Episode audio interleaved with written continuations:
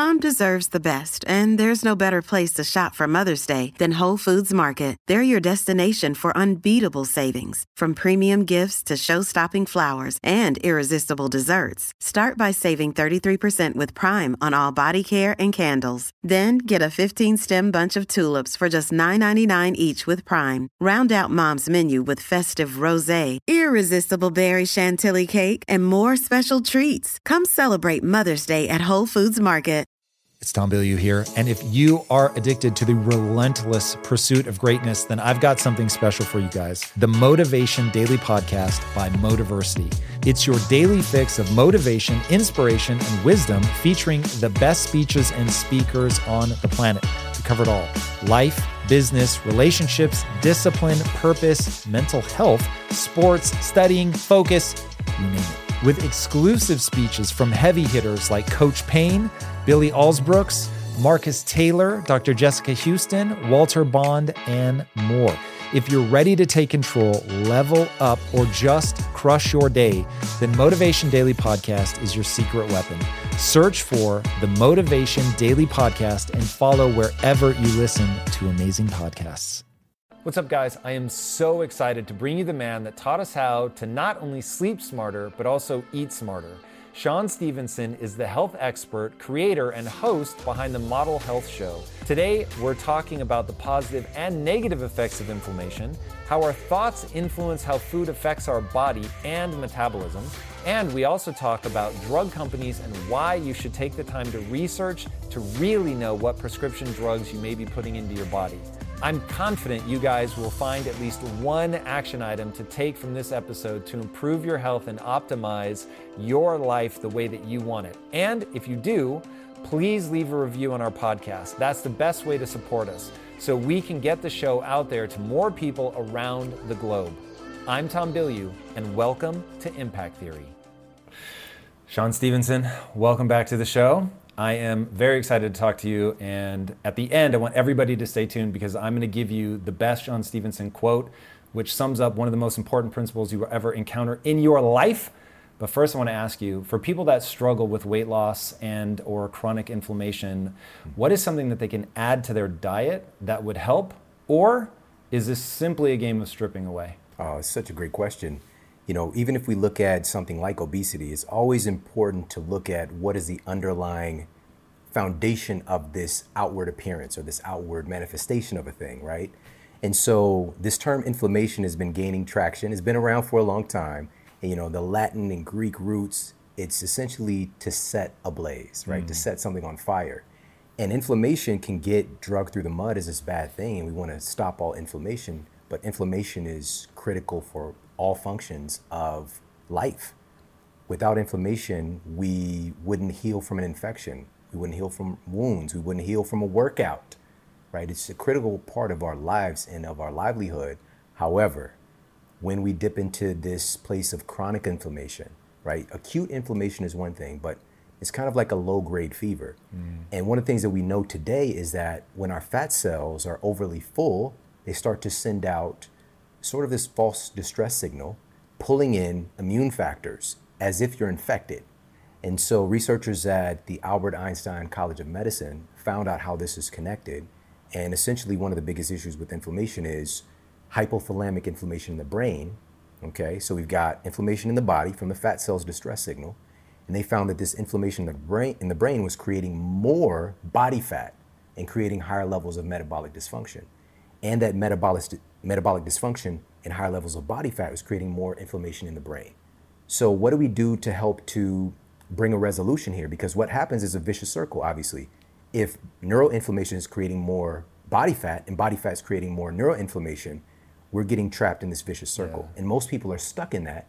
And their favorite Instagram you know, uh, account or even their physician isn't telling them we need to address this inflammation specifically in your brain to help to heal your body.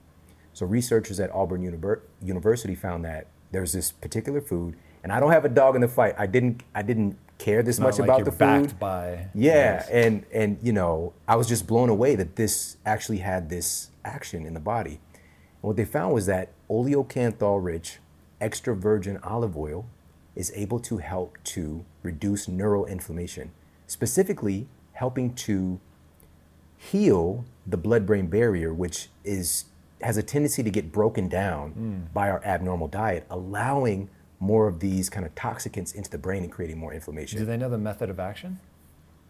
No, we know so little still. You know, we know a ton in nutrition right now, but we probably know maybe 1% of all that there is to know right now. Yep. It's still so much more for us to, to discover. And so when folks are reaching out to learn from folks, you got to keep in mind that even your favorite expert knows so little. And we can tend to put all of our eggs in one basket in a mm-hmm. sense with a certain diet framework, a belief about diet we might find out later on that olive oil has some opposite effect, but this is what we know right now. And I always like to point people to leaning into tradition. Humans have been utilizing olive oil for thousands, thousands upon thousands of years. And it's very simply made because there's also this movement today, which I'm grateful for, towards addressing our consumption of ultra processed foods.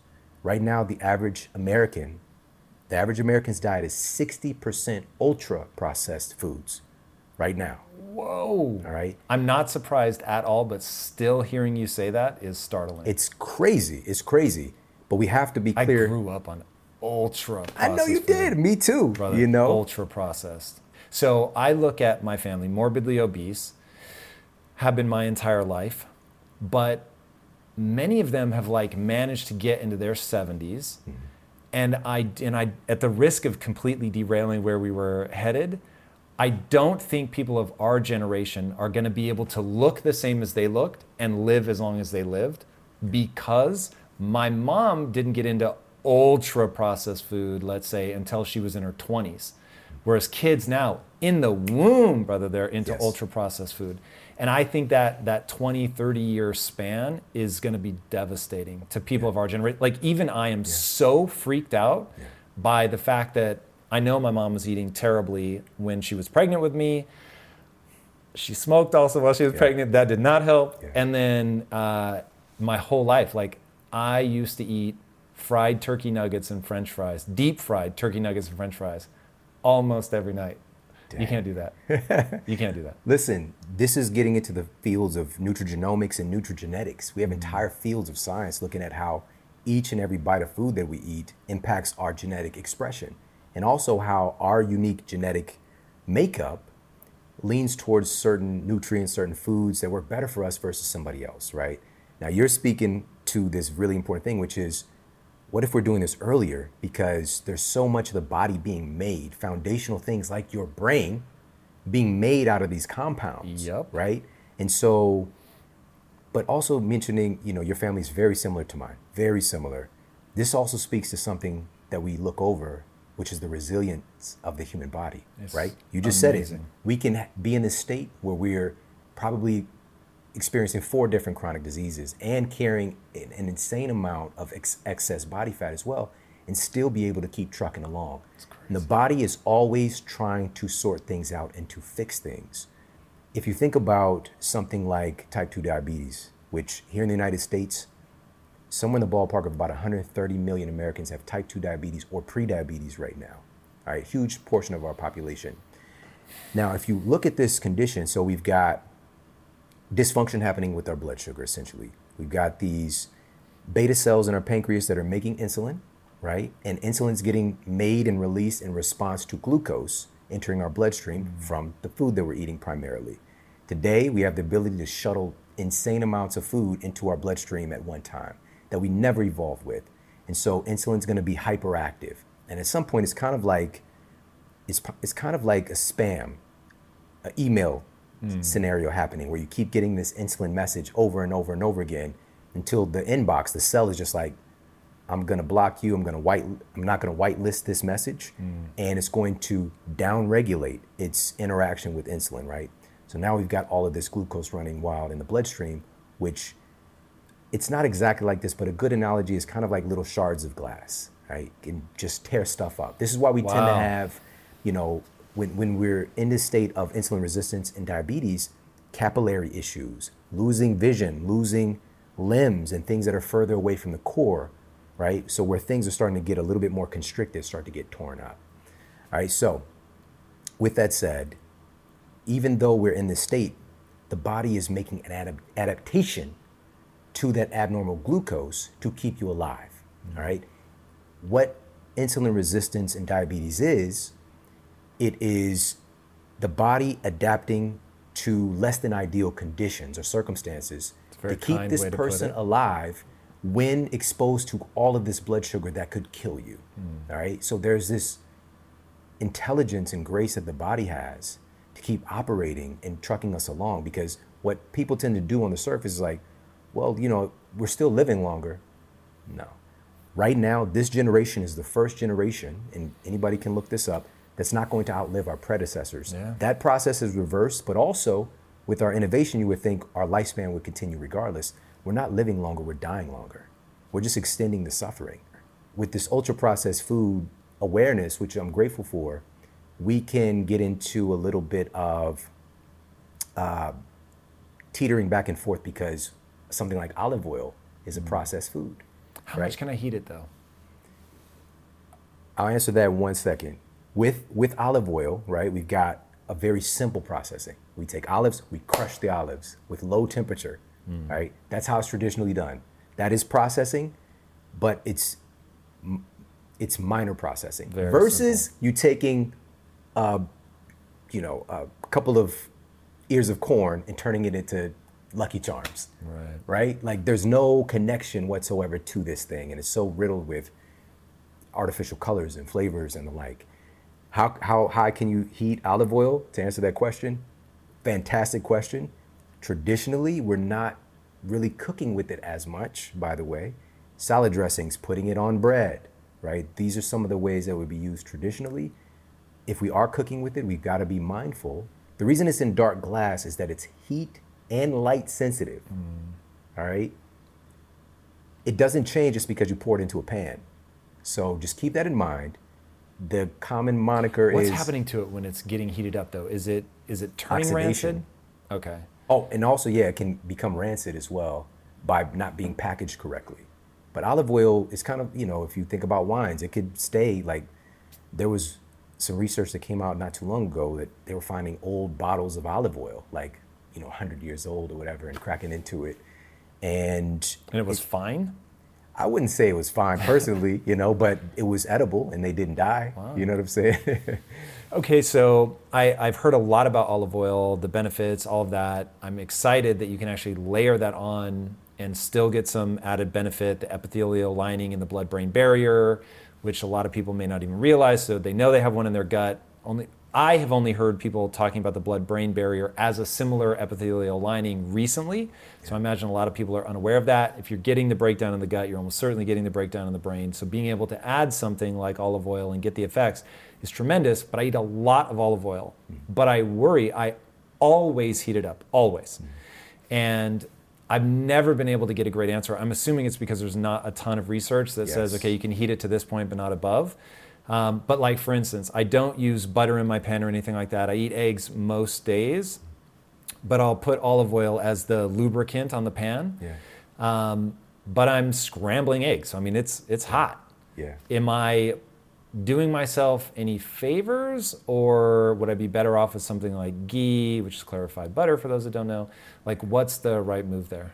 I love that you ask questions like this because this is the level that you're on, and also a lot of the audiences as well, which is like we want to be our very best, mm. right? Most people, though, Tom, are like they're not thinking about their eggs and olive oil. you know what I mean? Like sure, they're eating yeah, Dunkin' yeah. Donuts and like mini muffins. Yeah. So now we're getting into the minutia, which is you're still so far superior and so far better off by having those eggs scrambled up in some olive oil than you would the like. Mm-hmm. Now, what's the good, better, best practice? Even with the eggs, we've got to be mindful of damaging the yolk, right? Through high heat. There's some omega 3 fatty acids there, they're very heat sensitive. And so, low to moderate heating with the olive oil, fantastic. And also, even eggs, if you talk to a chef, right, somebody who's really versed in making eggs and omelets, mm. They're cooking their eggs like longer, right? But I know myself, probably you too. I'm just trying to whip those bad boys up and you know, you know get it. get busy, right? But the ideal practice is to be mindful that these compounds don't want to get damaged mm. by heat. but we're still so far better off doing that than eating some frosted mini wheats. Right. Yeah. Frosted mini wheats are so good though, Shawn.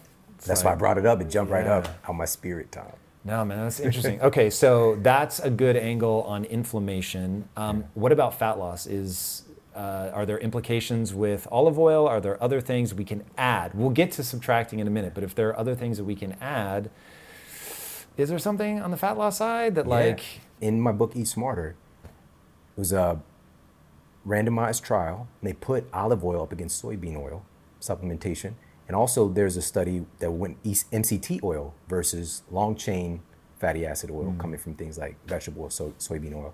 People had greater levels of weight loss and fat loss, and also improvements in their satiety hormones by including monosaturated fats like from olive oil and also medium chain fatty acids mm. like from coconut and things like that. But also, we of course MCT oil is popping right now.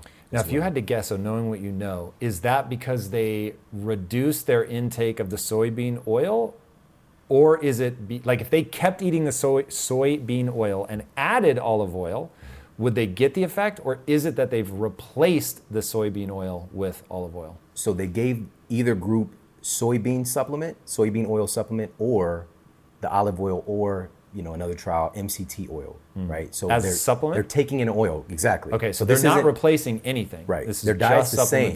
Just adding that piece in improved fat loss. That's what why you, I thought. Do again, they know so the mechanism of action, or do you have a guess? Yeah, this goes back to, you know, I mentioned this a little bit earlier about like what you're making your brain out of, mm. but the same thing happens with the mitochondria and what kind of efficiency we are feeding our mitochondria, right? And are we gumming up the system? So a good example, and we actually talked about this the last time we talked. This was published in the journal Food and Nutrition Research, and they were looking at the metabolic impact of a meal of whole foods versus processed foods. And so they had the test subjects to consume one of two sandwiches, right? So in one part of the study, they're eating a sandwich that is quote processed foods, which is um, it was white bread and cheese product, right? And so we mentioned this last time. It's, that's Kraft Singles. Yeah. You know, it can't, they can't legally call it Kraft cheese. It's Kraft Singles because there's not enough cheese in the cheese. And so, and then that's the processed food sandwich versus a meal of whole food, which was multi-grain bread or whole grain bread and cheddar cheese. Right. Again, we get into the debate. This is why I started talking about this earlier. What's processed mm. and not? This is minimally processed. Cheddar cheese is like four things. Kraft Singles is like 15 things. All right. Very different products, and also how long have humans had each of these. And so, the the two sandwiches are the same amount of calories, same amount of proteins, fats, and carbohydrates. On paper, they should have the same metabolic impact.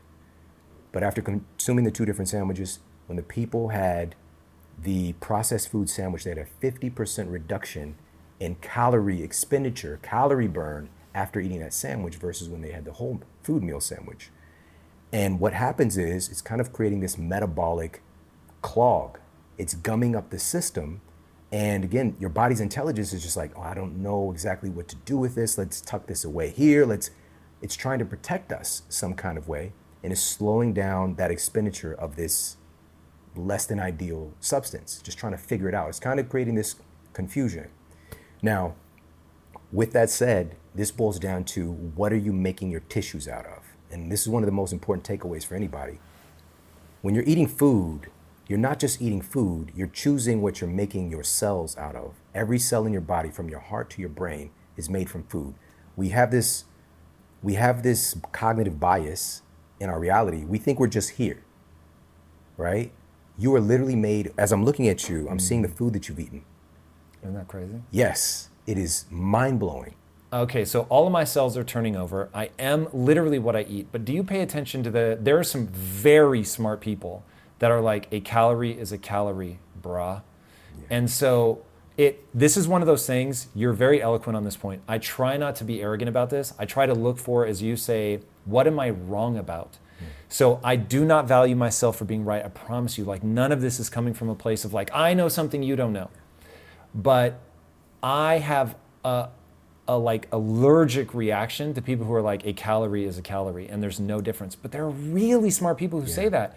And I don't it, it may just be that I'm so ignorant I can't see past like but it seems obvious to me that if I'm eating uh, polyunsaturated uh, fatty acid or polyunsaturated fats that get stored as polyunsaturated fatty acids, that that is going to be materially different than another kind of fat, even if they're stored within the same fat cell.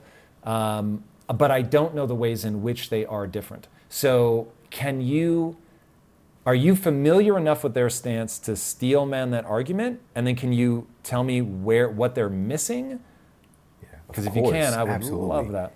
Because when I came into this, I went to a conventional university and my nutritional science class, one of those big auditorium classes, the first day of class, the teacher said that if you want to manage your weight, you just need to manage calories. And then the calorie Which is dogma true, by began. the way The- to absolutely. an extent. If, if I if I make you hungry enough, if I deny you of calories enough, you will lose basically all of your tissues, but you will get skinny. So we know that's true, but where does that begin to break down? Yes. So today, again, it has its place in science. And what we tend to do, of course, is we get bought into an ideal. We might see results with ourselves and even with people that we're working with. But what tends to happen is we'll ignore the people who aren't getting the result with our thing. It happens with the very best researchers, scientists, uh, physicians. We mean well, but we tend to think that our way is the way, right? Like the Mandalorian. And there's so many other versions of that. And so today, what we've uncovered is that there are epicaloric controllers. There are multiple controllers that control what calories do in your body versus the next person. All right. So, one of them I just mentioned is the quality of the food itself is going to react differently in your body. So, you might be doing a point system or managing your calories, but you're eating processed food and creating a barrier in your body's ability to expend the calories that it possibly could if you were eating real food. We, we can't we can't let that go. We can't just be like that doesn't exist. But we get that tunnel vision when we're just like calories in, calories out. That's it. End of story. And I'm so glad you set this up by saying these are very, very smart people.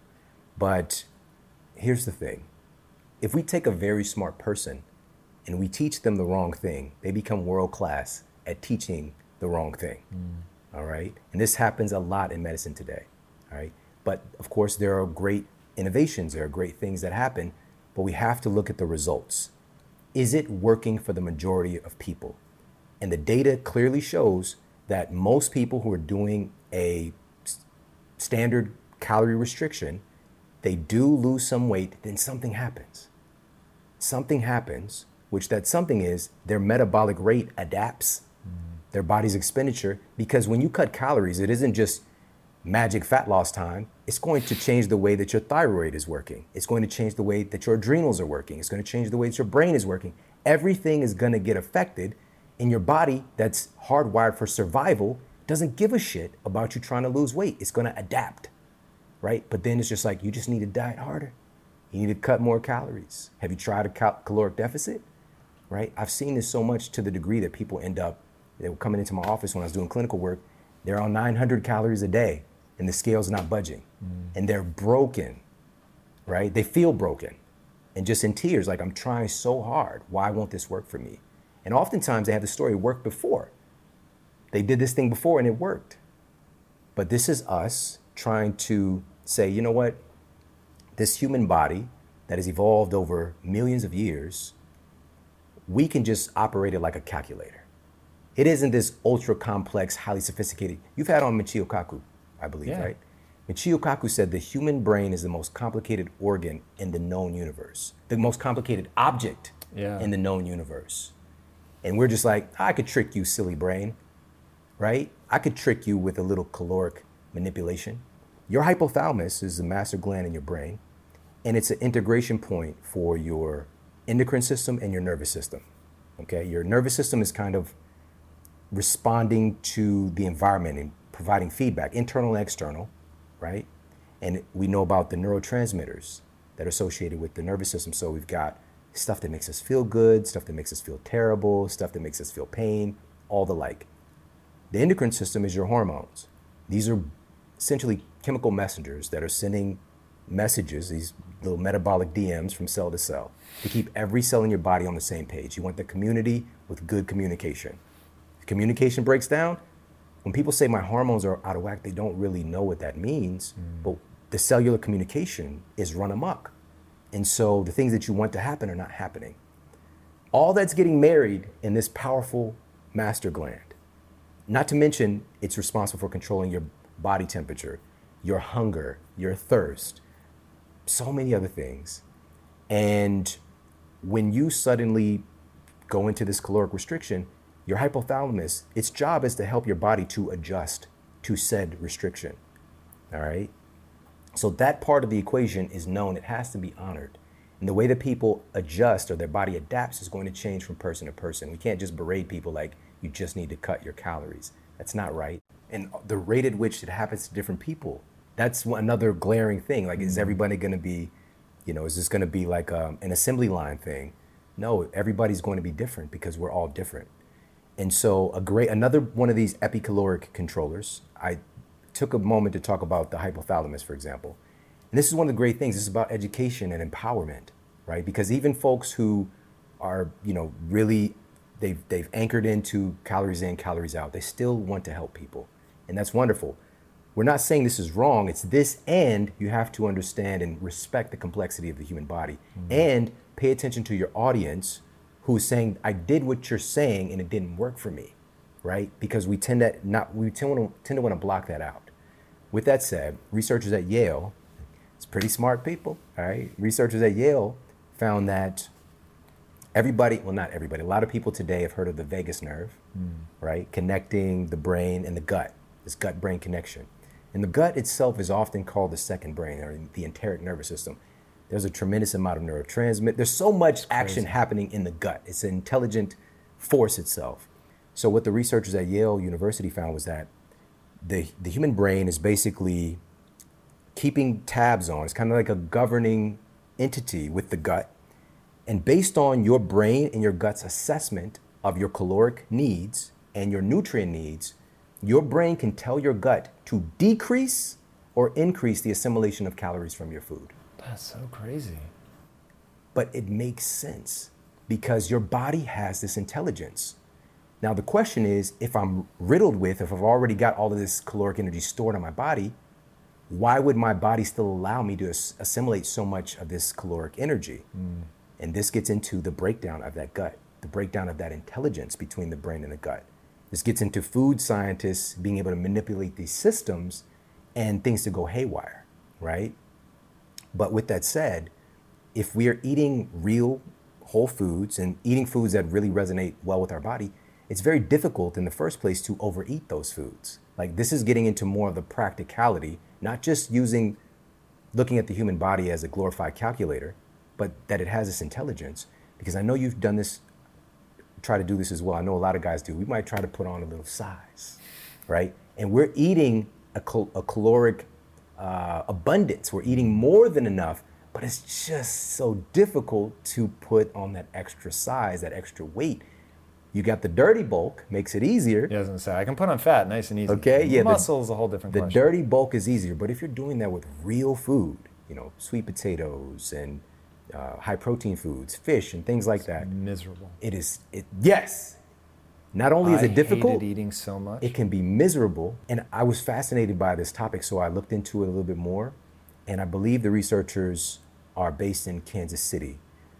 But what they found was essentially that our tongue, even the human tongue, is ridiculously intelligent. But I was wondering why do we suddenly not have a taste for something, right? We're eating a food and then it's just like, ugh, mm. right? Something that's good that first bite, few bites in, you're just like it's not not as attractive, but it slowly goes away. We're our taste buds literally change. The proteins that we're producing as well change as we're eating. In your mouth? In our mouth. Absolutely.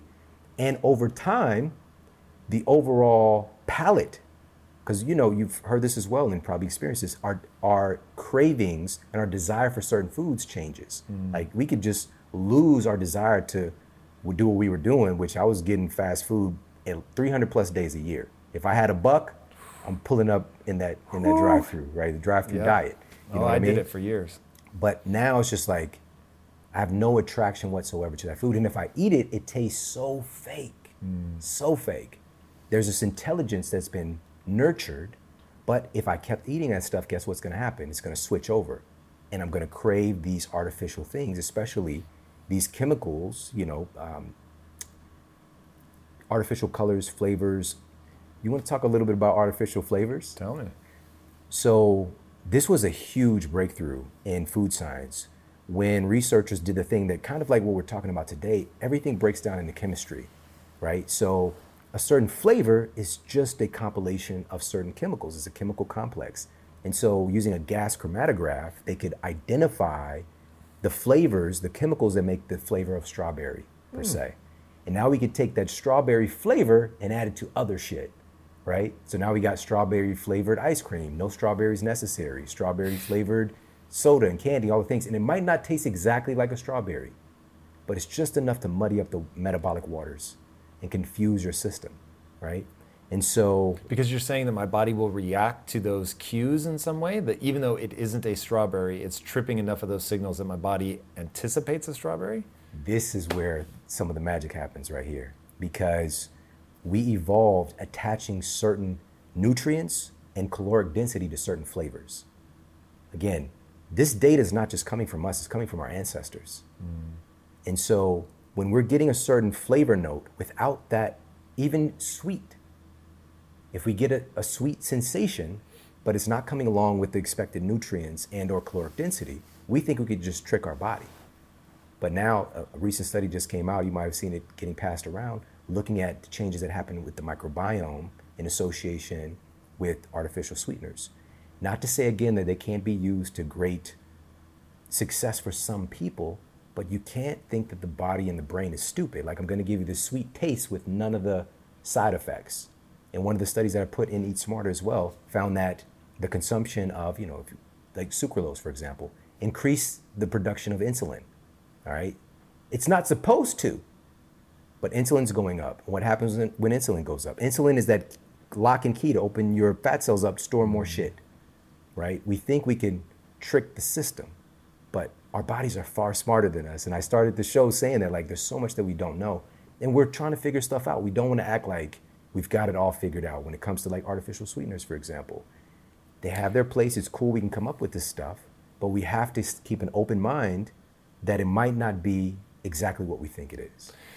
I'm going to reframe it a little bit. Tell me if this lands. I get the impulse to say that the body is smart, but it might be more useful for people to understand that the body's kind of dumb and it's lagging behind because what it is is you had a blind watchmaker over millions of years of evolution and the people that started secreting insulin or whatever when they put it in their mouth they survive longer than the people that waited until it hit the gut and actually got digested and by then it's too late and your you know your sugars are elevated for too long and so you end up dying younger than other people and because of that, now as you're, you know, in a modern context and you have all this fake food, your body doesn't realize that, oh, there's a difference between this thing, which is giving me these signals, which is why it tastes so good. And we're like, oh my God, this is amazing.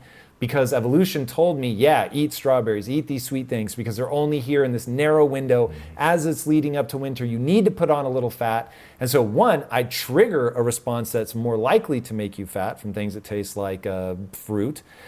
And but the reality is that the body doesn't see the difference between this engineered thing, which shouldn't trigger all of those responses, but still does.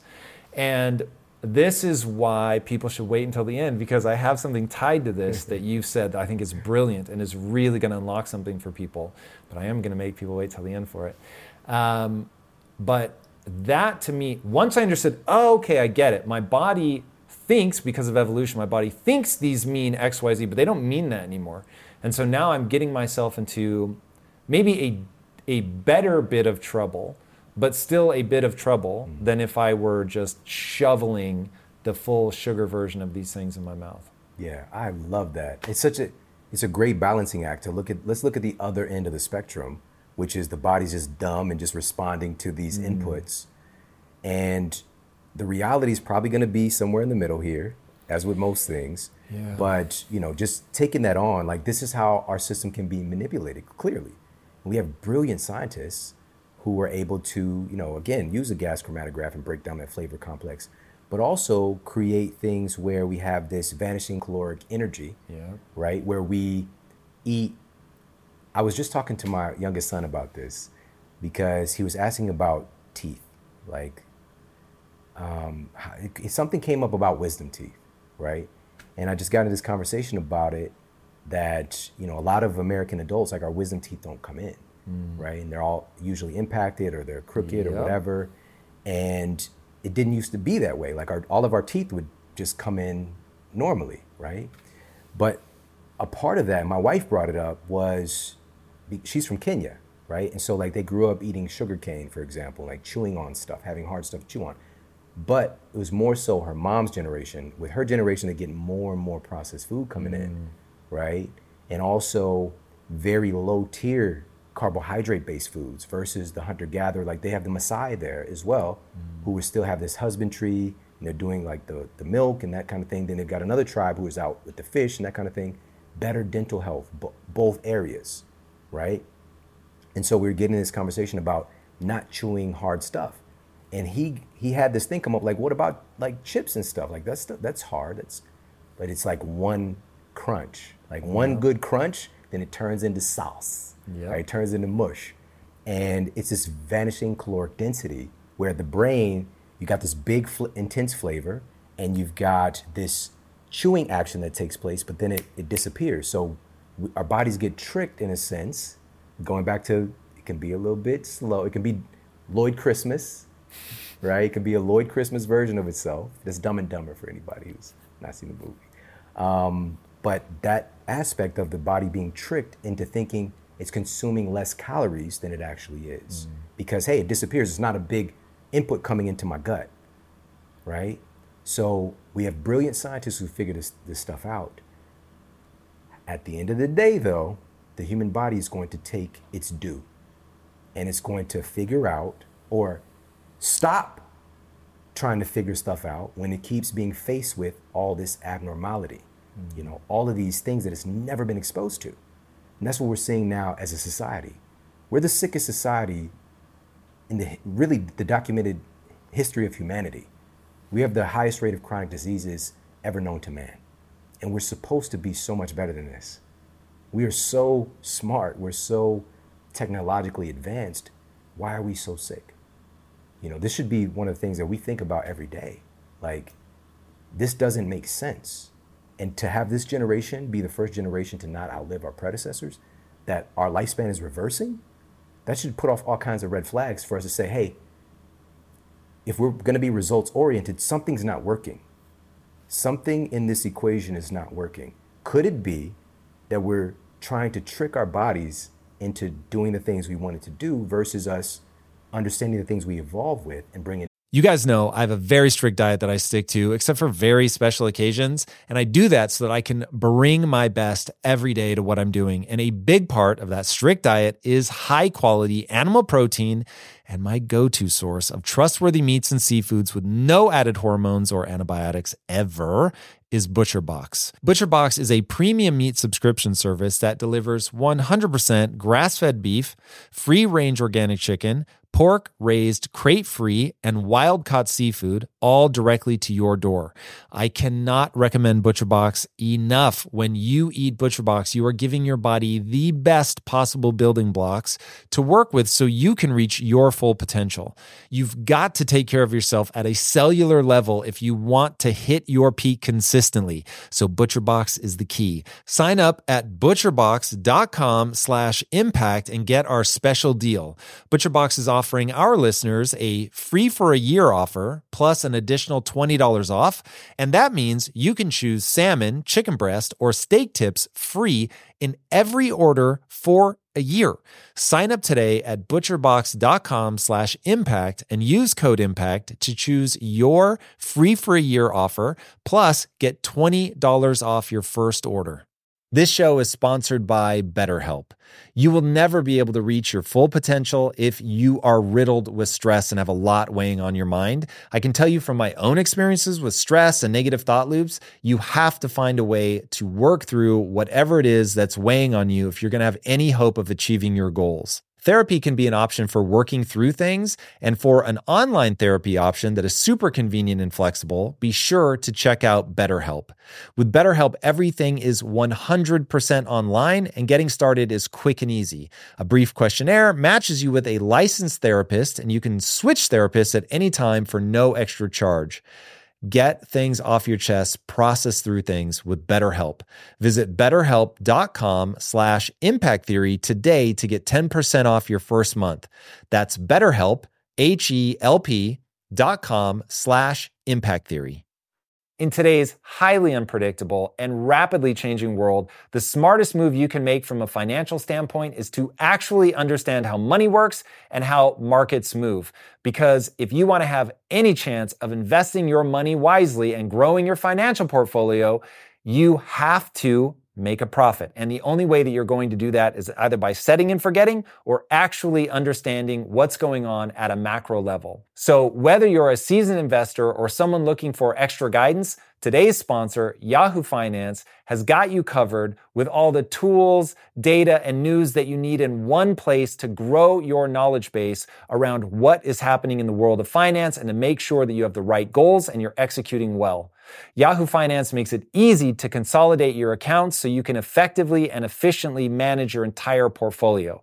Personally, I love how straightforward their platform is to use. It is very simple to get the information that I need, and Impact Theory's own chief financial officer is exactly the same, spending time helping me frame exactly what is going on from a global perspective so that I'm making the smartest decisions that I can. I definitely recommend that you check out Yahoo Finance for comprehensive financial news and analysis. Visit the incredible brand that so many great investors use at yahoofinance.com. It's the number one financial destination. yahoofinance.com. Once again, guys, head there now, yahoofinance.com. And more of that. Can I give you my, fa- my favorite quote from Thomas Sowell? Please do. Yeah.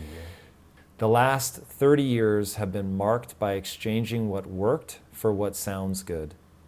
As somebody who was in the food industry, I can tell you we were breaking ourselves in half trying to like do right by the people eating it. But science changes, and so who knows? Like 10 years from now, we may realize things we were doing didn't make any sense. But we really were trying, like sincerely, even just the, the right metabolic answer over profitability. And we made decisions that cost us hundreds of millions of dollars. So I put my money where my mouth is on that. But inevitably, time will look back and say, "Ugh, you should have done it like this. You should have done it like that." Um, yeah. I recognize that. But we make things that don't necessarily work because, hey, we want to drive the cost of food down. Hey, we want to make sure that the farmers that are making the things that make food taste better and people like it more and you know therefore they will eat them we want to make sure that we subsidize that. And so it's like these string of things. But i remember back at quest that this was still in the height of fat is going to kill you days. Yeah and we were like, no, you guys have this all wrong. Like fat is going to be this huge thing. This was that I had never heard of ketogenics when we first started Quest, and we start learning about it. And I'm like, oh my god, like this is amazing. Could have cancer implications, like all this stuff. But this is all happening as the government is like, we're going to tax food with fat, and like they were going crazy on anti-fat, and we're like, whoa, like crazy. you may mean well. I'm perfectly willing to accept you actually believe what you're saying, yeah. but you are moving us in the wrong direction. And so when I look at age or the uh, length of life expectancy now going backwards. And I think, but they don't intend to have that effect. But damn, yeah. we replaced a lot of things that worked for things that we wish would work but don't actually. So, at what point do we have to hold ourselves accountable? Pharma, food. Like, at some point, somebody's got to say this shit isn't working. Yeah, it takes a lot of courage to, you know, we all have our biases. It's important to come into the conversation with that and be willing to continuously question your biases. And that might mean that you're going to be wrong. And here's one of the other things, especially about food science. You're going to find stuff that validates two totally different mm. perceptions. But what I like to do is like, what does the majority of data say? And also my biases towards what have humans been doing the longest?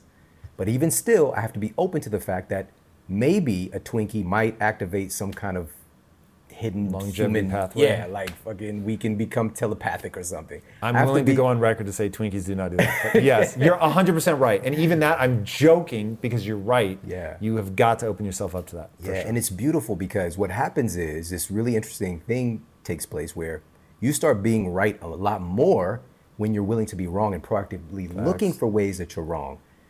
Right now, we're living at the golden age of my way is the way. And this is coming from the top down in society and the bottom up. And so I, I love this piece because, you know, just again, what we've experienced the last couple of years, the most obvious thing was not addressed. And I said this at the very beginning. And I was looking at the data coming out of Italy and seeing that upwards of around 89% of the folks hospitalized had one or more pre existing chronic diseases. And I was like, oh shit, like this is our Super Bowl moment. This is our time. We've got to focus on getting our citizens healthier. The instant argument comes up of we can't get people healthier overnight, right? And so let's not talk about it. Was that sort of the underlying? the the problem is when fear takes over as well. Mm. You know, that's another part of the ingredient, the recipe that can make us ignore essential basic things. But here's the thing that I wanted to communicate: if you look at the vast amount of peer-reviewed data that we have, we can absolutely derange our metabolism in a day, or we can improve it in a day, right? So, just for example, one night of sleep deprivation. Mm. Guess what's going to happen to your immune system? Guess what's going to happen to your insulin sensitivity? Guess what's going to happen to your leptin and all the things? There's going to become dysfunction, opening, increasing the risk of you getting sick. Period.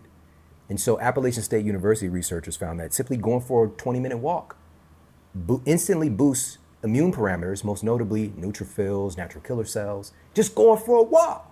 One All walk? right. But this is a it's a short-term boost. But what if you have that practice integrated, right? Hmm. Not to say that this is the end all be all or some kind of like shield against a viral infection. But here's the thing that we we did what we typically do. We have a problem, we try to find a drug for it, right?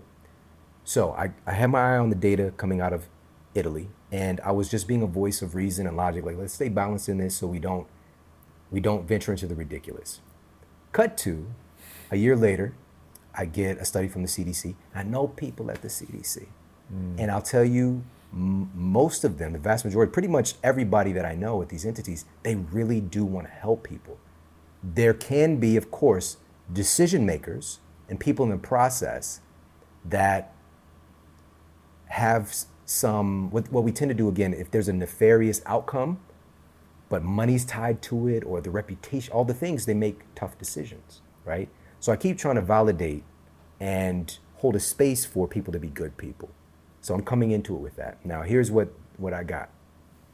This was published in july of 2021 huge meta-analysis looking at the data from over 800 united states hospitals and over 540000 covid-19 patients.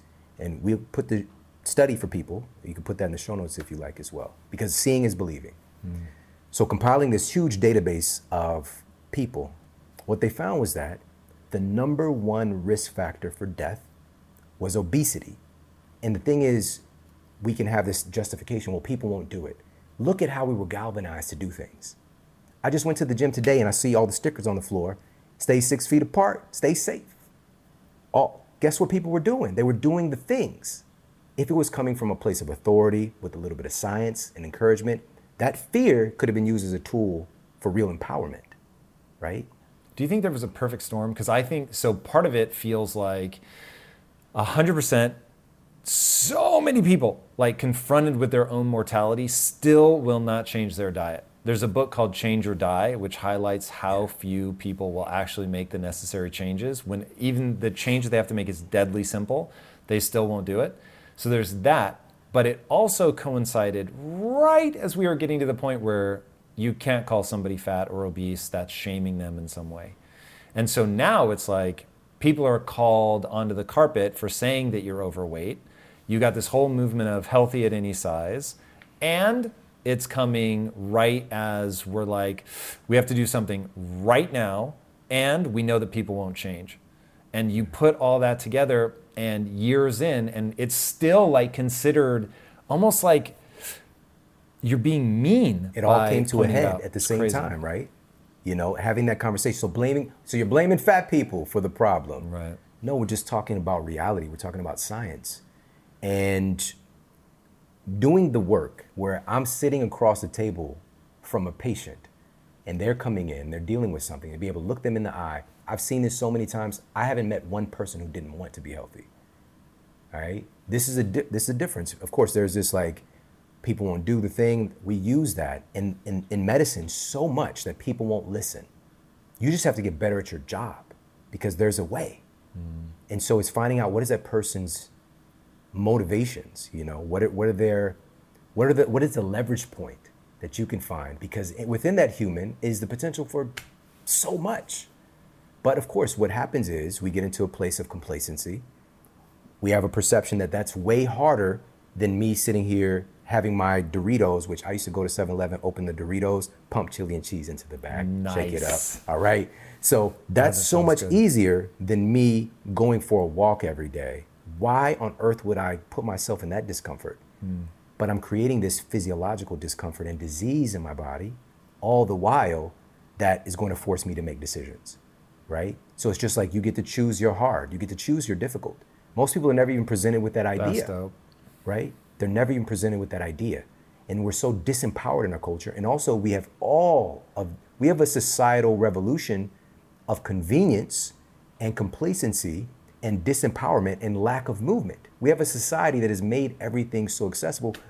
If we wanted to, we we didn't we wouldn't have to get up right now to get food sat in front of us. Whereas our ancestors, there was just so labor intensive just to get a meal. Blessing, but also potential curse.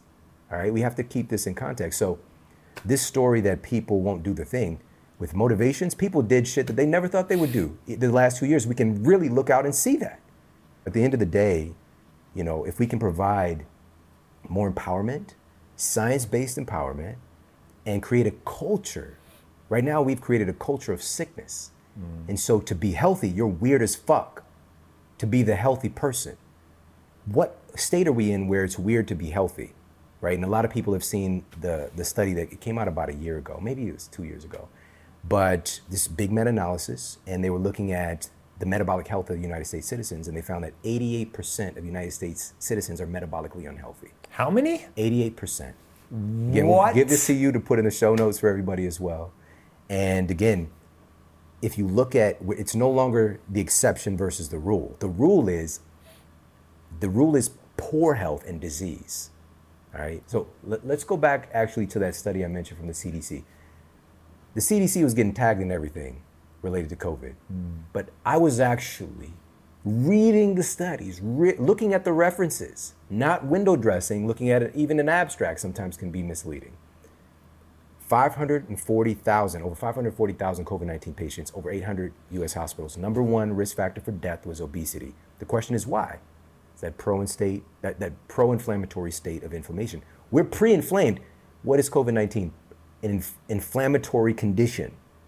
So you get, a you already got a bonfire going in your body. Now we come in and we throw some extra fuel on the fire. What do you think is going to happen? bonfire just for people that are really getting into the nitty gritty is the immune system is already Yes, hyperactive. kicking off the Yes. cytokines we now know the idea Exactly. of a cytokine storm so you have the immune system attacking the body itself it's kind of like uh, if you have a fly in your house if you hit it with a fly swatter all is well if you bring in a shotgun you start doing damage if you bring in 150 shotguns and you just start obliterating everything you're going to have massive collateral damage and so you're getting this the attack of the the um, virus with all these shotguns, and now you're just tearing the body apart as you try to end the virus. Exactly. And we can see this with, you know, other metrics we can measure homocysteine, C-reactive protein. We could see that inflammation is a problem in the body. And this is a consistent thing we see when we're venturing into being overweight and obese. The, here's a second leading risk factor for death. Mm. Number one was obesity. Number two was fear and anxiety related disorders.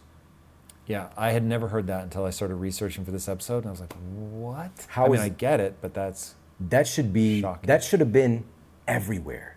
How in the world could the second leading risk factor for death from COVID, published by the CDC, be anxiety and fear related disorders? Mm-hmm. What is what the hell's going on here? What's the connection?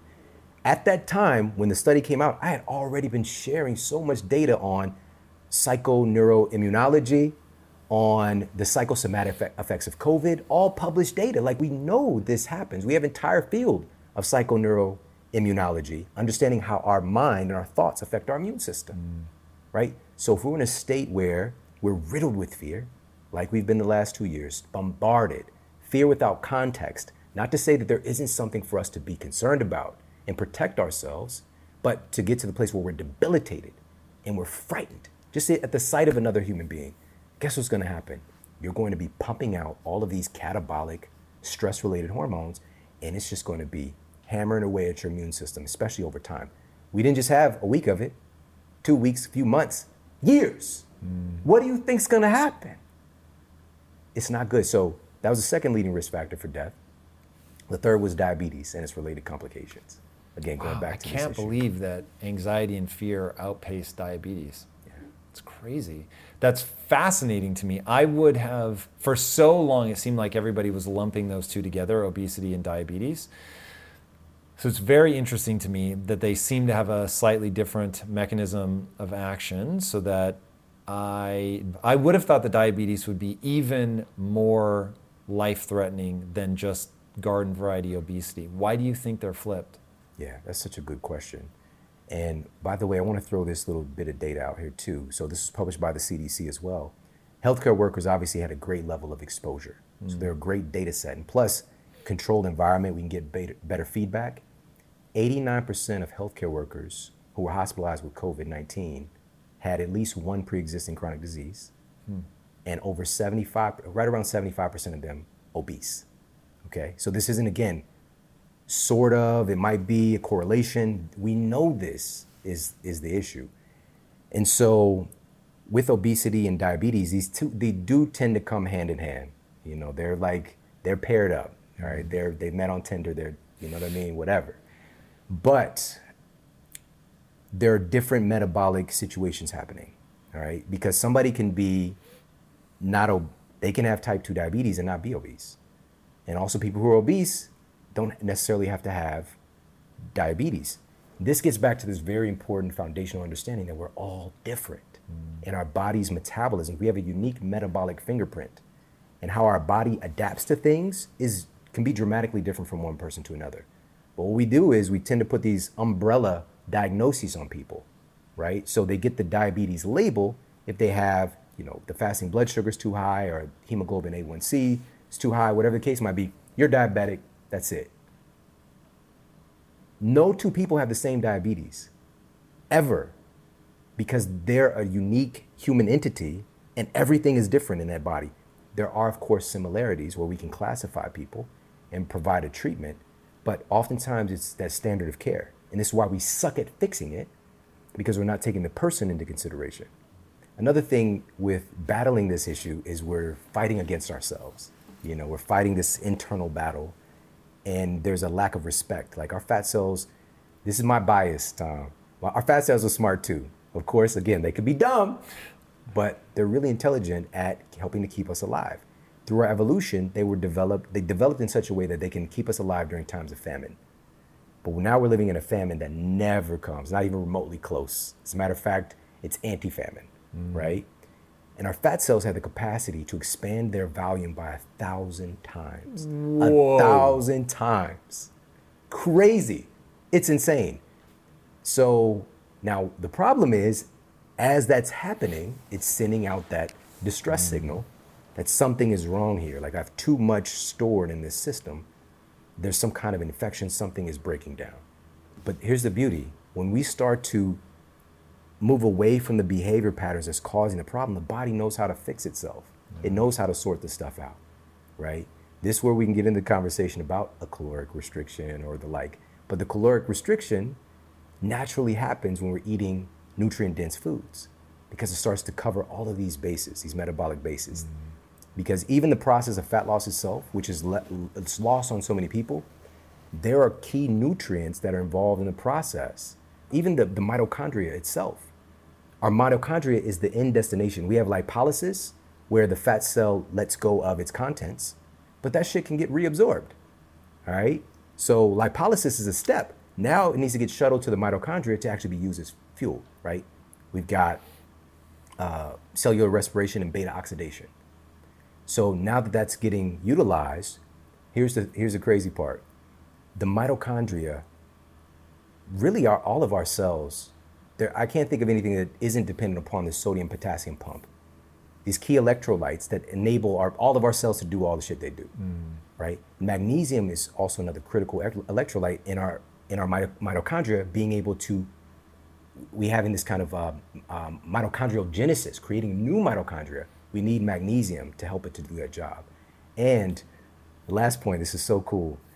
When I was in my university classes, I was taught that the energy currency of the body, ATP. Everybody knows ATP. ATP. No, that's not the bioactive form. The bioactive form is when ATP is binded with magnesium. Hmm. That's when it's actually bioactive, able to do shit. I didn't know. So this is why electrolytes, these key nutrients, are so important. So if we get dogmatic and we're just like, cut your calories, are you deficient in these key electrolytes? Shit's not gonna work as good. Mm. What if we start stacking conditions in people's favor using our primitive understanding of nutrition with trying to treat the body like a calculator, but also adding on the advanced stuff, which is epicaloric controllers, so we can really start to get people healthy. Man, this stuff gets really complicated. There was there was something you said earlier that I want to go back to around the idea of how much your mind, your psychology influences things. But I also want to be clear. So when I say that the body is dumb, that's probably a more useful way to think about it. But I also believe that if you want to believe in God, look inside the cell. Like every time I look at how cells function, which is way over my head, but even the parts that I can grasp are so terrifyingly complicated that you're like, wow, it is hard to believe that we just like came to that. So it's it's pretty intense. But now applying that to the mind, it's really incredible how powerful the mind is. And when I was researching you, you were talking about a study where they gave people the same shake. It's the same shake, but they told people different stories about those shakes. Walk us through that because this was startling to me yeah. in terms of somebody trying to uh, figure out this complex game of weight loss. Perfect. Yeah. So this was a study coming out of Stanford at the time, and the lead researcher was Alia Crum, and she wanted to find out if our thoughts might affect our metabolism. And so they blended up a big batch of milkshakes for study participants to come by. And on some of the milkshakes, even though they were all calorically the same amount, they slapped a label on some of the milkshakes that said 140 calorie sensible milkshake, right? Quote sensible. Right. And even though they were 380 calories, and some of the other ones they slapped on a label that said 620 calorie indulgent milkshake, right? And so they allowed test participants to consume them. They were r- running a hormone panel to see what was going on with their biochemistry. And so here's what happened when folks were consuming the indulgent shake that they thought was a high calorie indulgent milkshake, their ghrelin levels, which ghrelin is this kind of glorified hunger hormone that drives us to seek food, seek nutrition, seek caloric density, seek key nutrients, it, dri- it creates a situation where we are driven towards food. Mm. When they had the indulgent shake, their ghrelin levels dropped as if they had three times more calories than they actually did. Whoa. All right. So essentially, because they believed they were consuming a lot of calories, something that was super indulgent, their ghrelin levels responded. And ghrelin also plays a big role in metabolism overall and uh, metabolism of fat. Mm. Their ghrelin levels and their desire to eat dropped as if they had three times more calories than they actually did. On the other side, the sensible milkshake, and even again, keep in mind, all the milkshakes are the same amount of calories, 380 calories. But when people had the sensible milkshake, their ghrelin levels barely budged at all. That's so crazy. Non significant, okay?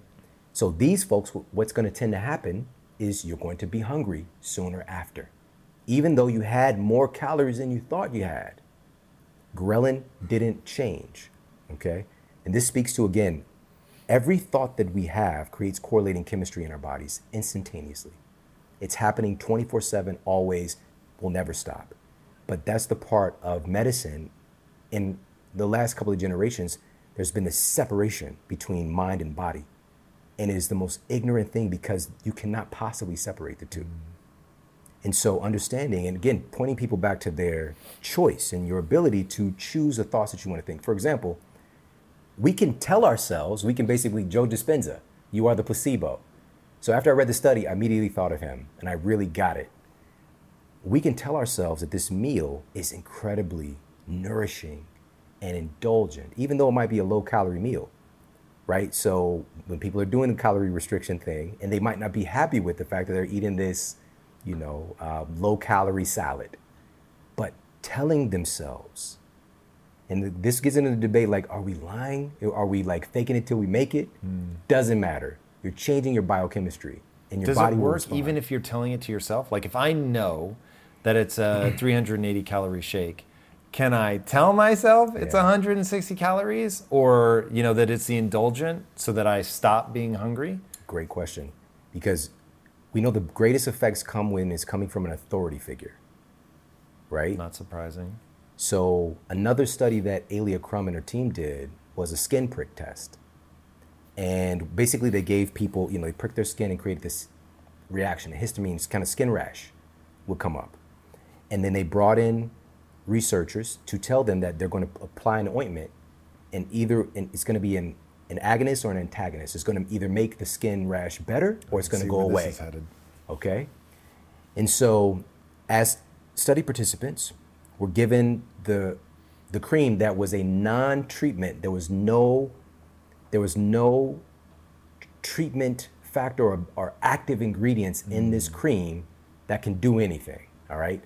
But the test subjects who rubbed the cream, believing by their physician, by the researcher, by the scientist, that this would help their, their rash go away, it started to go away within 10 minutes It's bananas. the, the study participants who had the the antagonist cream where it's going to get worse the skin rash got worse within 10 minutes now here's the thing the degree of change how quickly it changed and how effective it was was based on the study participants belief about how intelligent their practitioner crazy. was how qualified they were their aptitude, their faith in them impacted whether or not the rash changed, how, and how fast it changed, right? So keep this in mind. What what usually happens is we outsource our thinking for our bodies to other people, and I know this deeply because this was how I got into this field in the first place. Mm. I had no intentions on working in health and wellness. I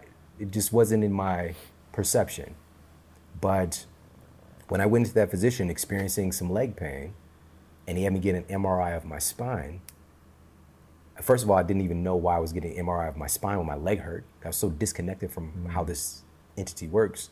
And I go in to see him and he puts the MRI up and he's looking at it with me and he tells me I have these two ruptured discs and severe degeneration L4, L5, S1. And I'm just like, I'm like, a, I'm, a, I'm a kid. I'm 20 years old. I'm like, okay, so what do we do? Let's go. What do we do to mm-hmm. fix it? And he looks at me like, whoa, you know, he kind of even pump, pumps his hand like this, like, pump your brakes, kid. And he says, son, you have the spine of an 80 year old. Jesus. This is unfortunately something that's incurable. But we're going to help you. We're going to get you some medication. We're going to help you to manage this. It was a key mm. word he said. We're going to help you manage this. I'm untreatable, uncurable, uncurable condition. It's only downhill from here, but he's going to help me manage it. And when I shared this with you before, I, I didn't really, because I've been thinking about this the last couple of years, I had some extra time, Tom. I was like, I asked him a question that I believed prior that I had no grounds to ask him, which is, is this do or is there anything I can do? Should I change the way that I'm eating? I mm-hmm. asked him that question, had no grounds for it, so I thought, should I change the way I'm eating? Should I change the way I'm exercising? And of course, he said, this has, n- he, these are the exact words, this has nothing to do with what you're eating. But then he wrote me a prescription to eat some pills, Yeah. right? But after thinking about it again and again and again, that nutritional science class that I had was before this happened. This was almost two years before. I was like 17, 18 in my first uh, nutritional science class, which was a prerequisite on the pre med track. I didn't have to take it, but I thought nutrition was about fitness. And my teacher was overweight. All right.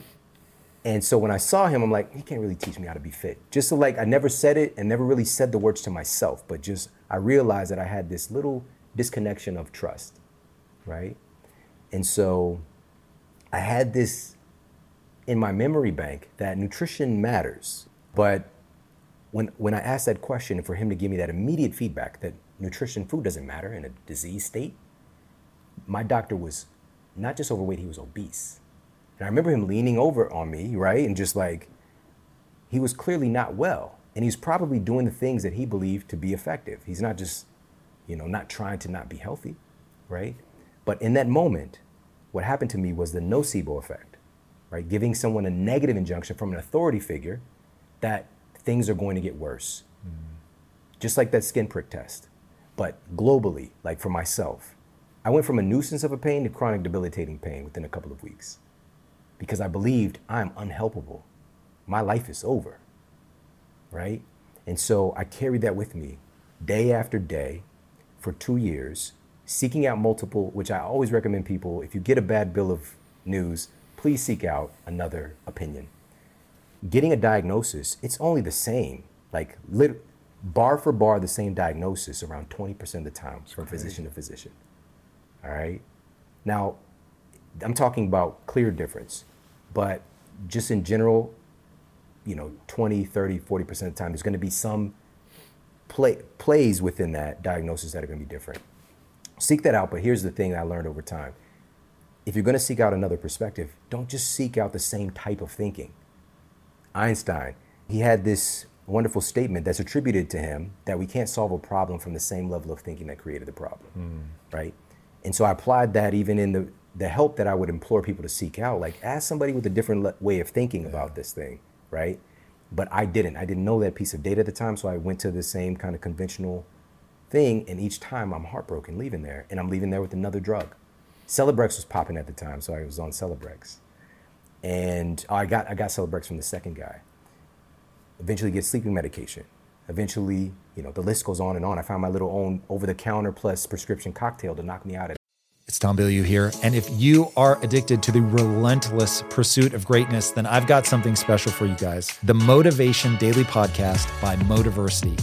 It's your daily fix of motivation, inspiration, and wisdom featuring the best speeches and speakers on the planet.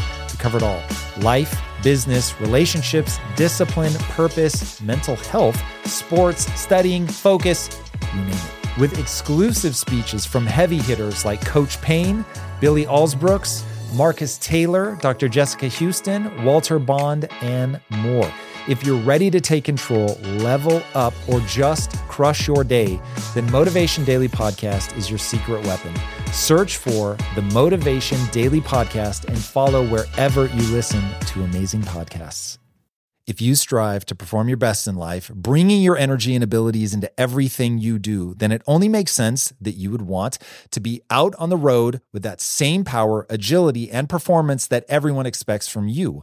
And there's no better option than the most desirable, advanced, and dynamically capable SUV yet, the third generation Range Rover Sport. You guys know I love staying on the cutting edge with technology, and the Range Rover Sport's cabin features advanced technologies such as active noise cancellation, and cabin air purification, a must, offering you and your family and friends new levels of comfort and refinement while traveling. The Range Rover Sport provides an instinctive drive with engaging on road dynamics and redefines sporting luxury for the power, agility, and performance you demand in every area of your life. Explore the Range Rover Sport at LandRoverUSA.com. That's LandRoverUSA.com. One way I make sure my business is moving in the right direction is to ensure we are constantly becoming more efficient. Because in my experience, inefficiencies will eat away your profits and leave you with a dying business. But with the right technology, your business can get the insights it needs to become efficient and ultimately unstoppable. And that is why I recommend you check out NetSuite by Oracle. NetSuite is the number one cloud financial system, bringing accounting, financial management, inventory, HR, all of it into one platform and one source of truth. You improve efficiency by bringing all your major business processes into one platform, slashing manual tasks and errors that are massively inefficient. Guys, inflation is no joke. So check out NetSuite and see how you can cut costs and boost performance at the same time, like the 37,000 companies that have already made the switch. By popular demand, NetSuite has extended its one of a kind, flexible financing program for a few more weeks. Do not wait head right now to netsuite.com slash theory. Again, that's netsuite.com slash theory. Get the information you need. Head to netsuite.com slash theory. Night because I'm in so much pain. Yeah, see, this is where it gets interesting because you've got the age old recommendation, uh, like thousands of years old let food be thy medicine.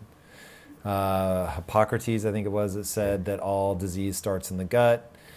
And so we've known this stuff for a long time. And this goes back to that idea of replacing what works for what sounds good. So drugs are powerful, man. Like when you get a drug that really works, like if you've ever had a bad headache and you take Tylenol or Advil, it is awesome. It is awesome. And I've thought, you know, a dozen times more, I'm sure, that I've taken it and thought, I'm so glad I live in an age where I can actually get medicine that has this kind of impact because it's really powerful.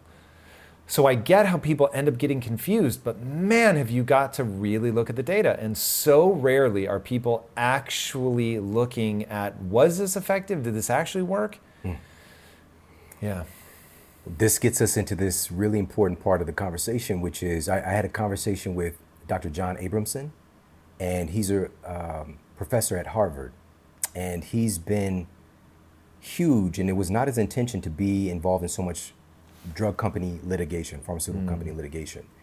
And he was just brought in as an expert witness one time, and then just kind of got pulled into that universe. And so he's under so many different NDAs and things like that. He can't talk about a lot of details, but some of the outcomes that we've seen, even in the Vioxx scandal that took place. Vi- I could have been put on Vioxx at that time. I was put on Celebrex. Vioxx killed, affirmed in the data, over 40,000 Americans. Whoa. affirmed in the data over 40,000. We're talking about the low end. Mm. Killed them from this drug that, again, according to the guy who was involved in the damn case, all right, Merck knew about the dangers. They saw it in the data in their in their clinical trials. But they still put the drug out because hey, these non-steroidal anti-inflammatories are hot right now. We got to put ours out, right?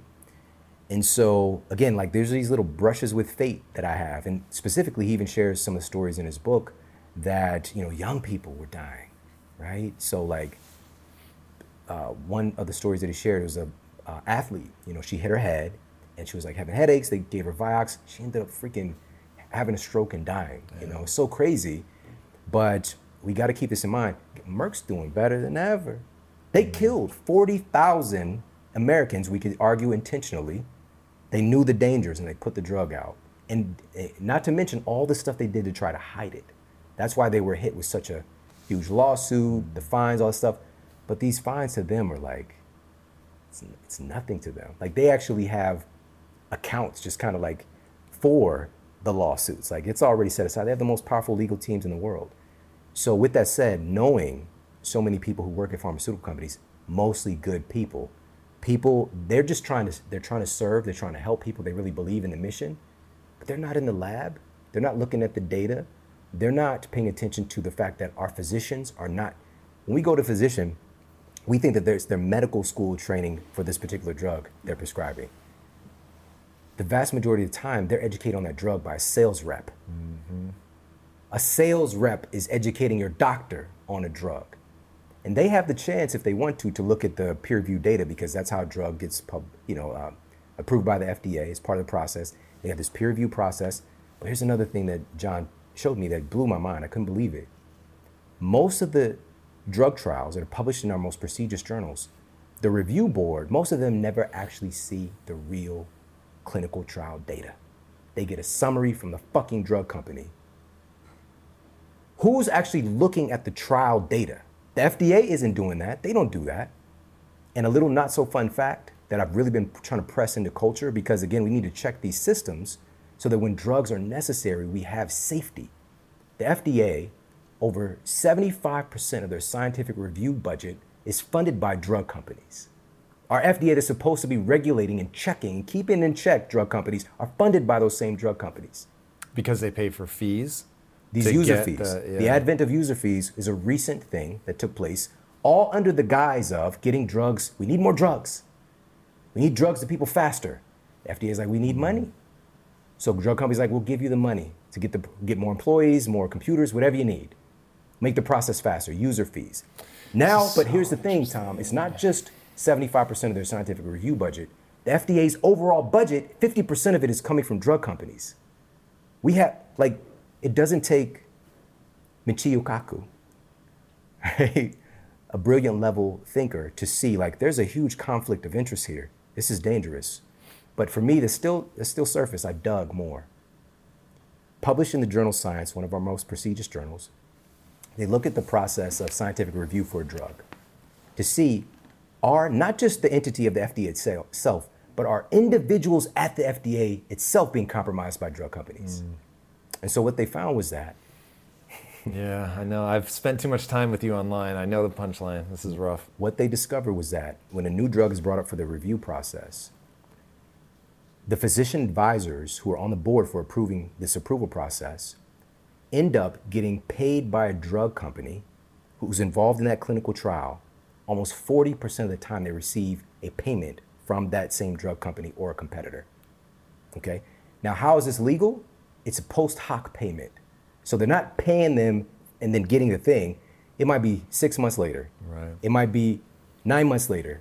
They're getting either cash, they're getting a grant, they're getting they're getting money. And this is literally there were cases where millions, hundreds of thousands, thousands of dollars. How is this even possible in what's supposed to be the gold standard for drug regulation in the world? It's so riddled with layers of corruption that even the good people who are trying to get good products, helpful products to people, it's being compromised at every level. Last part here, I got to share. In 2020, two thirds, because uh, again, how is this all happening? Why isn't Congress or our Senate, why aren't our leaders going after these drug companies in this process and addressing this corruption? In 2020, two thirds of United States Congress members received a check from a drug company. Whoa. Now that one I didn't know. So it's, it's the question is, how can we get this sick? How can we be this disconnected? Why are we so mentally unwell? The number one cause of death right now here in the United States, Tom, for people between the age of 18 and 45, our, prime, our quote prime of life years, the number one cause of death right now is fentanyl. Really? Yes, number one cause of death, not just overdose, specifically fentanyl. Why isn't this? You you, you know your shit. Why doesn't everybody know this? So I've I've started hearing about fentanyl in the last I don't know maybe year, 18 months. I'm probably way behind the curve on that. Uh, what is, is fentanyl an opioid? Yeah, it's in that family of opioids. Okay. But it's a it's a synthetic opioid. And is it used in the medical system? That's where it started. It's where it got its start. And there are great documentaries on this. Yeah, absolutely. And this the question is why would when we hear overdose, we tend to have this perception of the person Hmm. that overdosed. Man, I've got so many people just floods of stories because of putting this data out of like their their uncle, their like people are going in because they have pain and end up getting hooked on these opioids. They have no intention on being a quote abu- drug abuser. So many people, and also fentanyl is so deadly. Like literally, just a few sprinkles of it can kill you, but it's being like laced in so many other products today, right? So cocaine, From a drug, like illicit drug perspective. yes. So it's being laced in a lot of things, but also Because again, it makes the high better? Like what's the if it's Yeah, that you- dangerous? you can so- put less of the other stuff in just a uh-huh. little bit of fentanyl. and right? fentanyl's cheap? Oh, it's super cheap. It's the hottest thing going right now. Again, to the degree it's the number one leading. It's the leading cause of death. That sound. It doesn't even sound right. I know it doesn't sound right. So I spent the I spent a lot of time, almost too much time, like looking into these figures and trying to see, like, breaking down how this something like this is possible. Hmm. This goes back to How many people are dying per year from fentanyl? Do you know? Or even just opioids in general? In 2015 ish, we had about 50,000 drug overdose deaths, just overall. By 2020, it was 100,000. It doubled. Overdose deaths doubled in that time span. More and more and more fentanyl. Again, this was the trigger was Purdue Pharma. Purdue Pharma knowingly they they they packaged things up so that this wasn't this was a non-addictive opioid. Wait, fentanyl is non-addictive? No, or, that was how they packaged it up. okay. Absolutely. But it ended up being just as Yes. addictive as anything else. Yeah, and deadly. And so uh, HBO Max, there's a great documentary, and also there's a series on Hulu starring Michael Keaton of all people. Dopesick. Kind of like yeah, Dopesick. I haven't seen well. it. Is it good? It's pretty good. Yeah, it is pretty good. But that's like a fictional impl- uh, implementation of real events versus Crime of the Century documentary on HBO Max. Or, of course, like because we have such a visual culture, I like to point people to those things. There are entire books on this subject matter as well. Obviously, the data's out there. It's scary. My more terrifying question is why are we turning to drugs so much? So all the like rat studies and stuff, and I don't know this literature well, so I'm very much uh, reciting headlines here. But the headline feels so right. I would be surprised if it isn't accurate. That it is very difficult to get a rat addicted to drugs in its open field, like where it can literally just live its life. But if you put it in a cage, then they'll get addicted lickety split.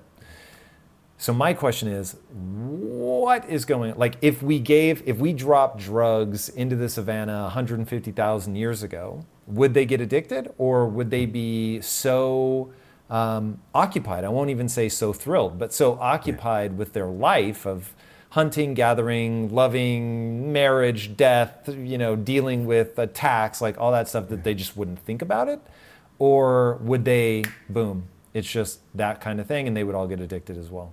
I love your thinking, man. You know, um, there's always been mind altering substances that humans have tinkered with, right? And there's a big movement towards, you know, plant medicine and all these different things for certain experiences. But historically, what it would be involved with is something that might be a rite of passage or might be involved in like it's a it's a experience that is a tribal aspect to it. It's always been done with this layer of respect to the thing. I Today- also have a feeling that they were, and I don't know, I am super ignorant on drugs, but like looking at what they've done to weed, where they've made it hyper potent, like Crazy. it massively increased the THC levels. We've done the same thing to fruit. So I have to imagine, you know, that the drugs, while obviously still psychedelic, may not have packed quite the punch. Of course, way different scenario. You know, again, our ancestors happening upon this stuff might, you know, take a little dabble and just swear that stuff off, right? It mm-hmm. just might be overwhelming too much to the all the things, right? But we, even though our, even though our genes haven't changed much in this time, our environment has, and our level of intelligence, in a sense. And I'm saying that to say I'm trying to set up the answer, which is today is very different because we're seeking it out. We're seeking out a solution to our pain. We're What's seeking. causing our pain? I've shared this many times. We have epidemic levels of physical pain and mental pain. Mm. Mental health issues, all time high. You name it ADHD, depression, anxiety, schizophrenia, everything is up, everything. And nobody's stopping to ask, like, what is causing all of this dysfunction, right? Part of it is obviously our exposures, our environments are very abnormal. Our food is very abnormal. And there's a direct inroads, obviously, with what we're putting into our bodies, having in essence, we can have degrees of these kind of um, mind altering experiences, right? Because believe it or not, that bowl of Lucky Charms is a mind altering experience, No doubt. right? And so, but we have this classification of, oh, these are safe to do. In our society, alcohol is huge, huge, right? It's one thing you're out at the stadium getting fucked up versus you being at home by yourself and doing it, right? And also, it's socially acceptable. If the police really want to get DWIs, they just sit outside of stadiums, but they don't do that. Right? It's not fair game. But as a that is the most socially acceptable psychoactive substance that kills more people than other drugs until fentanyl came along, right? But that's even still alcohol is way up there. It's not in that same kind of classification, right? Mm-hmm. Violence, right? Weight gain, all the things. Non-alcoholic fatty liver disease is it's instance way to the top top 10 too liver disease. Whoa. Right? So it's either 11 or 10 right now right? Our livers are getting fucked up right? What are the inputs here? Alcohol is one of the big ones and also obviously sugar too. Okay so this sets up the point. Oftentimes we have this perception of what somebody who uses drugs is right? We negate the fact that over 70% of United States citizens are on prescription drugs. Okay, right now, our society, we are very adept at taking a pill to make us feel something. That's a really terrifying number. Okay, it's normalized. And so, whether it's self medicated or your doctor is your dealer, we have a culture that is seeking to suppress our pain, physical and mental, instead of removing the root cause or addressing what's causing the manifestation. I was just talking with Wendy Suzuki, uh, Dr. Wendy Suzuki. She's a neuroscientist out of NYU. I've done some guest lectures for her uh, neuroscience students as well. And she has a wonderful book. It's called Good Anxiety. And she's addressing our epidemic of anxiety, epidemics, because anxiety isn't just one thing. Every person is different but directing people towards something that's more sustainable and effective, which is addressing what is causing the anxiety. And not just where drugs are appropriate in, in instances. Absolutely, it's great to have these things. But when it's relied upon, what tends to happen is we're suppressing something, our body's giving us, in our mind, mm-hmm. this important critical biological feedback that something is off here. But we don't want to feel the feeling. I don't want to feel that. So we push it down, we suppress it, take mind altering substances, whether it's a drug, whether it's food, whatever the case might be, and we're not connected to our humanness. So, going back to our ancestors, happening upon this stuff, they were more connected to their humanness. Today, we have these voids within our psyche and within our spirit and in our bodies. We're so disassociated from how shit makes us feel. And we're so externally focused. Social media, it's a golden age of television. It's a lot of shit, a lot of great shit competing, right? To not be able to have control. Most people don't, Tom. They're, they're binge watching daily. All right. It's great to have a nice binge watch. I like Stranger Things. It's great, but I put it in its pocket. And if I'm going to be a healthy, sovereign individual today, I need to focus more on creation than on consumption. Right? Cultivating my humanness. The biggest change that happened to me, Tom, over those two years of pain, I was in so much pain, I was afraid to get up. So I sat and laid on the floor as much as I could in this one bedroom apartment in Ferguson, Missouri, while sleeping on the floor. Everything changed unexpectedly when I decided, number one, of course, I decided to do something when I'd been outsourcing my health and my potential to everybody else. What happened? the the last physician that I saw, you know, again, I was seeking out. A friend would be like, "Oh, this person's the best." So, three other opinions. And the final one, I was sitting at home. I had my pill bottle, sitting on the side of my bed, about to take these drugs to try to knock me out. And I just really visualized, for whatever reason, I don't know why this happened, but I visualized the doctor being at home with his family and you know, kicking back by the fireplace, maybe smoking a pipe or some shit, you know, like a very cartoonish kind of romantic idea. And but the feeling tone was he's happy. He's not thinking about me. I left with the baggage. He's living his life. And I, out my, I outsource my potential to somebody who's not even thinking about me. Not to say that he didn't mean well. No, no, no. But the fuck that. That's a keen insight. Very keen. Yeah. And so so he's not thinking about me. I'm thinking about me. But what makes you, in that moment, are you deciding something is possible or I'm just to try? I'm not to outsource and I'm to start over? Yeah. In that moment, the trigger was a change in my question, my habitual question. Because at the time I was like, why won't he help me? Why won't somebody help me? Why me? Why me? Why won't somebody help me? And the question changed to, what can I do? What can I do to feel better? And I never thought about that once those two years. Were you fed up and you got to that point? Did you read something, somebody say something? That that moment right there is the most profound change anyone will ever make. So I really want to know what made you make that change. Being able to work with so many people over the years, this recipe is different for everybody. But for me, it was this recipe of ingredients. One of them was my grandmother. And she had been, in my mind, harassing me to check on me those last two years because it's like my grandma. Like I'm fine. Like leave me alone. She's grandma. just like, "Are you good? Are you just good?" checking in on me. You know what I felt to be way too much. She knew I wasn't okay, but I'd always been the one that was okay. Was it knowing that she loved you? Like, because I really want to know the recipe to. It won't work for everybody, but there will be more people like you.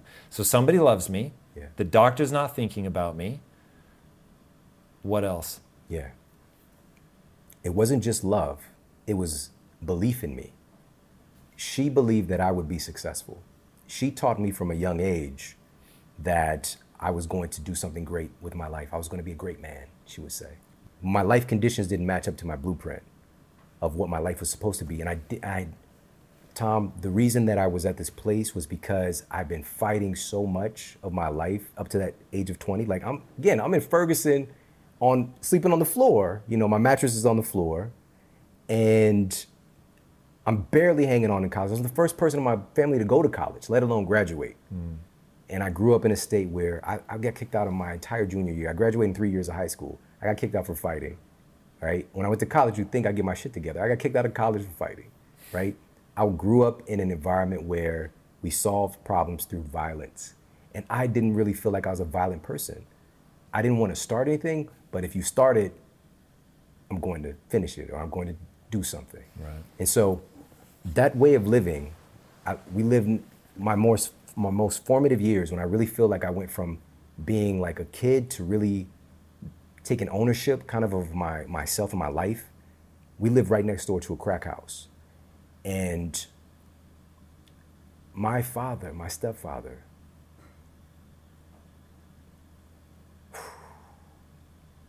I just thought because we saw the devastation happen with my uncles dying from crack cocaine, continuously like getting fucked up and end up in prison, all the things.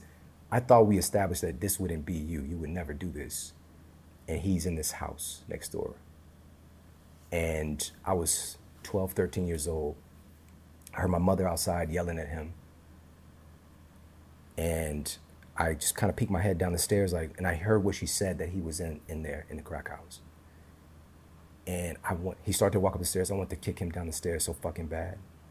I, I could have, I could have hurt him. I loved him so much. So what I did instead, I ran over to the, it was a four family flat and there's a glass door to, to get to their real door. And I punched the door and I broke the glass of this crack house where they have guns. you know what I'm saying? I was just screaming, I hate you, I hate you. Why'd you do this to my family? Uh, fortunately, a friend of the family grabbed me. They hid me. Like I was hid in this, you know, in a closet somewhere. And like I could still hear all the commotion outside. And they were looking for me. And they were able to de escalate the situation. But again, I was responding like this. And again, you could see it maybe rightfully so, right? But I grow up in this very volatile circumstance. I was the one that was supposed to make it. And here I was, I gave my power away. The one who always took his power gave my power away when he gave me permission to. That first physician, when he said I'm unhelpable, it gave me it gave me a permission slip to stop fighting. And I took it. Me the chills. So, but that didn't sit well, obviously, with my spirit. Eventually, it took two years, and I'd gotten, you know, I was overweight and in a lot of pain. But I, my grandmother, harassing me, you know, checking in on me, and th- coupled with that vision of, you know, this person says he can't help me. Why am I listening to him? What can I do to get healthier? My life is supposed to be great. What can I do to get well? And I changed the question. And as you know, like the human brain really questions are the answer. Mm. You know, there's this process in the brain, it's called instinctive elaboration. So when you pose the human mind a question, like this is why shows get us, right? The open loops, like it's seeking out to find answers. And I ask, what can I do to feel better? And also, I'm a very practical person, which I turned that shit off for those two years. I was like, what what are some actual tactical things that I could do to like get better? Like, I need to lose weight. First thing I did was Slim Fast. Don't recommend. It's not very effective, but it's because of like, okay, what what do I have access to? Mm. But the low hanging fruit for me, I'd always been an athlete. And so I just started going to the gym. Every doctor said, don't do anything, which the worst thing you could do is do nothing. I could still fucking walk, Tom. I could walk. I was in pain, but I could move. And they were telling me, don't move. That's our advice to you. That's how we're going to help you. But then again, they don't talk to me again. They send me out the door with a back brace and some drugs and say, don't do anything. And now, not only is my spine atrophying, my entire physiology is. And so, just being able to start to move my body, to upgrade the food I was bringing in, because again, the real solution at the end of the day was what was I making my tissues out of? Mm. My disc that looked like two pieces of fried bologna on that MRI initially, the light should be shining through them. It was made of absolute shit, like absolute garbage. I ate fast food every day, unless again, like I didn't have a dollar. Then I ate fast food at the house well, ultra processed foods, which was my favorite meal, Velveeta shells and cheese. I just eat a box of that shit, you know, and ramen noodles, you know. Like again, I'm just eating processed food every day. So I'm making my tissues out of really low quality shit. My body's doing the best it can do to keep me alive. Mm. What if I give my body the best stuff? The sulfur bearing amino acids, the vitamin D. Like you need vitamin T, D just for assimilation of nutrients for your bones we talked a little bit before the show. I broke my hip at track practice just running. Why are my bones so brittle? No, all I knew was calcium from the commercials, you know. But there were so many other things that I uncovered. And here's the last part of the story: it, the solutions were there the whole time. I just wasn't attuned to them. The books, the resources, the people, they were there. I was just so busy in my world of I'm unhelpable and things can't get better that I just ignored the solutions, possible solutions, access to solutions that were there all along. That's so powerful. There's a quote, I forget the exact idea, but never explain an outcome to nefarious intent, what can be explained by incompetence. And so I don't think people mean to fuck us up. I don't think the drug companies mean to fuck us up. I'm grateful for a lot of the drugs. I don't think the food industry means to fuck us up. I'm grateful for hyper palatable food, cheap and convenience. I don't think social media means to fuck us up. I'm grateful for the people that I've been able to connect with. You and I wouldn't be sitting here together Absolutely. if it wasn't for social media. So all of these things have had huge benefits in my life, but like you, I sat on the edge of the bed one day and I looked at my life not moving in the direction that I wanted, and I decided to take complete responsibility for the outcome of my life. Now, once you do that, you have to start looking at the data. What's actually working? What allows me to predict the outcome of my actions better? And so that puts you on this very useful trajectory. But if you never have that click over moment, then you get prescribed the drugs, you take the drugs, you go to McDonald's because it has the dollar menu, or at least it did when I was younger. Uh, and you know all of these things sort of snowball you into a really dark place. And I, I am concerned right now because of the way things are going, and I feel like the. I mean, you gave some crazy stats today: eighty percent this, eighty-eight percent that, seventy-eight percent this. Like it's just really, really startling. And so I'm about to tell people the coolest piece of information I've ever gotten from you, which will be the punchline to all this. But before I do, tell people where they can follow you and learn more. Perfect, man. It's always an honor to talk with you. Always, um, same for you, man. People can find me. My show's called The Model Health Show, and you know we do master classes on specific subjects, and I strive, same as you, to bring on the very best people in their respective fields. And grateful to say it's been the number one health show many, many times over and again, this is coming from a guy from Ferguson, Missouri, sleeping on a mattress on the floor. And for me to do this, it really is a testament to what's possible. And just grateful to do the work that I'm doing. Um, people can, of course, you know, hit me up on Instagram. I'm at Shawn Model on Instagram. I do a lot over there. And my most recent books, Eat Smarter, uh, USA Today national bestseller, and Sleep Smarter, international bestseller, and it's creeping its way into half a million copies sold of a sleep book, which is incredibly awesome rare. sleep You know, it really helped to change the culture. So, you know, those are the places people can connect with me. It's amazing, and I highly recommend it. Okay, so back to what we were talking about. The quote that I wrote down when I was researching you is food is information, but so are thoughts. Thoughts are information. And once people realize what, what you are eating is having an impact on how you think, believe it or not. So I went on a, a horrendous journey of anxiety dealing with that. And I realized that 70% of my anxiety, the part that made it overwhelming and made my life near untenable, was from um, diet drinks.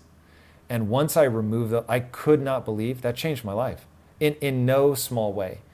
And the thought that the, the biggest part of it, it's not the total cause of my anxiety, but the biggest part of my anxiety was something I was drinking.